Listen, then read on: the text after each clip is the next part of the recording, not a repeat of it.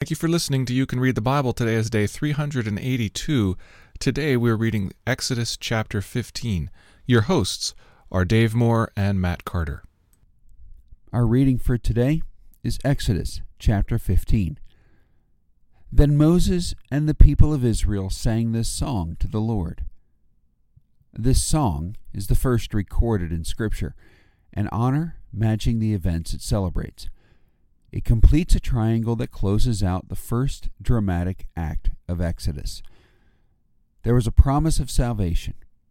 Then the event, or the events, plagues and Passover and Red Sea. Now comes the memorial, cementing the promise and its fulfillment for all time. The phrase, and the people of Israel, gets my attention here. It's easy to imagine this composition as a community activity, with a refrain such as, Sing to the Lord, for he has triumphed gloriously, bridging to the next line. And there is more than praise and thanksgiving here. There is anticipation. Philistia, Edom, and Canaan should be worried. The Lord will reign forever and ever. And then the narrative returns just as quickly as it had been broken. A parched wilderness greeted Israel. Tens of thousands of people, with all their animals, could not camp where there was no water, nor could they journey for long without it. Every step, it appears, would require the Lord's hand. That's why I want to read Exodus 15 again. Chapter 15 Then Moses and the people of Israel sang this song to the Lord, saying, I will sing to the Lord, for he has triumphed gloriously. The horse and his rider he has thrown into the sea.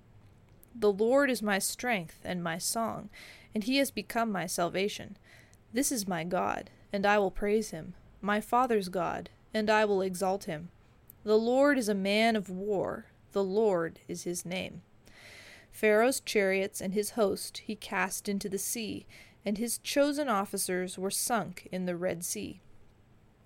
The floods covered them. They went down into the depths like a stone.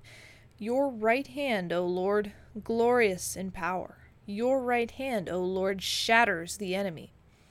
In the greatness of your majesty, you overthrow your adversaries. You send out your fury it consumes them like stubble. At the blast of your nostrils, the waters piled up, the floods stood up in a heap. The deeps congealed in the heart of the sea.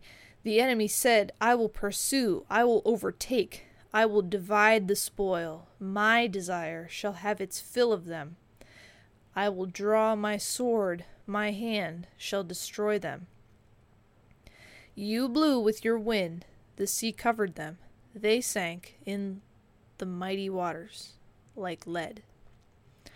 Who is like you, O Lord, among the gods? Who is like you, majestic in holiness, awesome in glorious deeds, doing wonders? You stretched out your right hand, the earth swallowed them. You have led in your steadfast love the people whom you have redeemed. You have guided them by your strength to your holy abode. The peoples have heard, they tremble pangs have seized the inhabitants of Philistia. Now are the chiefs of Edom dismayed. Trembling seizes the leaders of Moab. All the inhabitants of Canaan have melted away. Terror and dread fall upon them.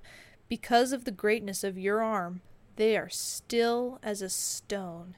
Till your people, O Lord, pass by, till the people pass by, whom you have purchased. You will bring them in, and plant them on your own mountain, the place, O Lord, which you have made for your abode, the sanctuary, O Lord, which your hands have established.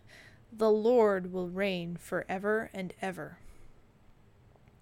For when the horses of Pharaoh, with his chariots and his horsemen, went into the sea, the Lord brought back the waters of the sea upon them. But the people of Israel walked on dry ground in the midst of the sea.